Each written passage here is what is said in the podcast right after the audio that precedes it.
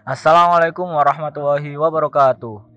Nah, di pagi yang cerah ini kita akan mendengarkan Hafara International Podcast dengan tema Dunia Tanpa Santri bersama Ustadz Eko David. Nah, jadi gini Pak, dalam banyak penafsiran itu kan kita tahu bahwa santri itu memiliki banyak makna gitu. Tapi menurut Pak David sendiri itu santri itu artinya apa sih?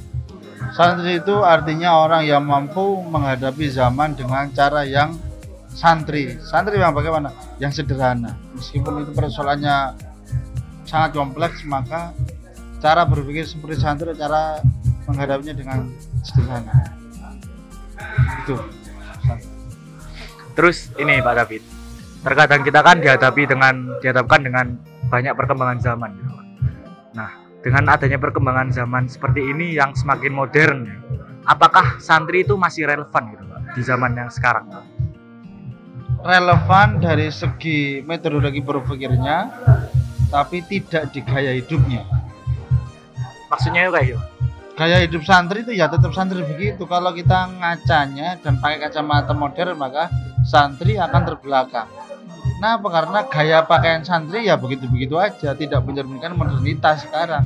Tapi kalau cara berpikirnya santri itu tidak memandang dari segi fisik maupun pakaiannya. Cara berpikirnya santri itu seperti emas yang selalu bersinar meskipun zaman sekarang sudah modern. Modern kan bermakna teknologi saja toh. Tapi untuk yang lainnya sikap, bagaimana mentalitas kita, cara berpikir kita, orientasi jangka panjang kita, kemudian etos kerja kita semuanya ada di santri karena santri ketika di pondok diajari bagaimana cara dan bersikap secara mandiri dan berani.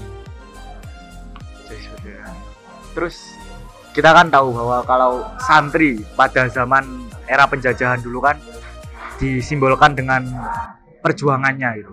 Terus apakah layak kita sebagai masyarakat modern menyamakan atau membandingkan perjuangan santri pada zaman dahulu dengan zaman sekarang? Konteksnya perjuangan sama, mungkin objeknya yang berbeda. Kalau dulu santri mengusir penjajah dan merebut kemerdekaan, sekarang kita mengisi kemerdekaan dengan berprestasi dan berkontribusi kepada bangsa ini. Dengan cara apa? Belajar. Santri tugasnya itu apa? Belajar dan belajar. Sudah itu.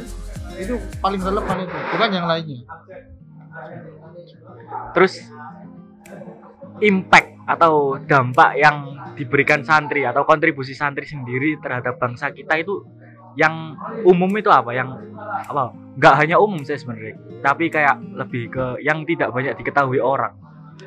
Yaitu bagaimana sikap seorang santri menyikapi dinamika zaman yang terus berubah. Selalu sikap santri adalah tetap tidak kagetan.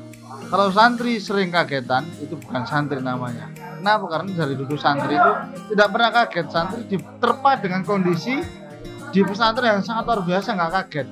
Itu namanya santri. Kalau santri cirinya itu adalah santri tidak boleh kagetan di zaman yang sekarang ini. Nah itu menurut saya. Terus ini Pak David terakhir.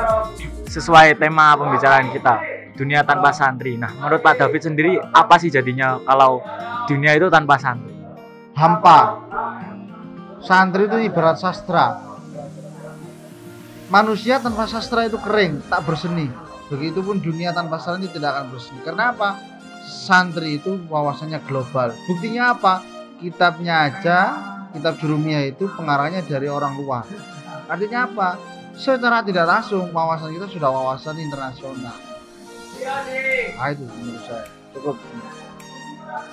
Oke terima kasih Ustadz David atas waktunya Nah, sekian Hafara International Podcast pada pagi hari ini.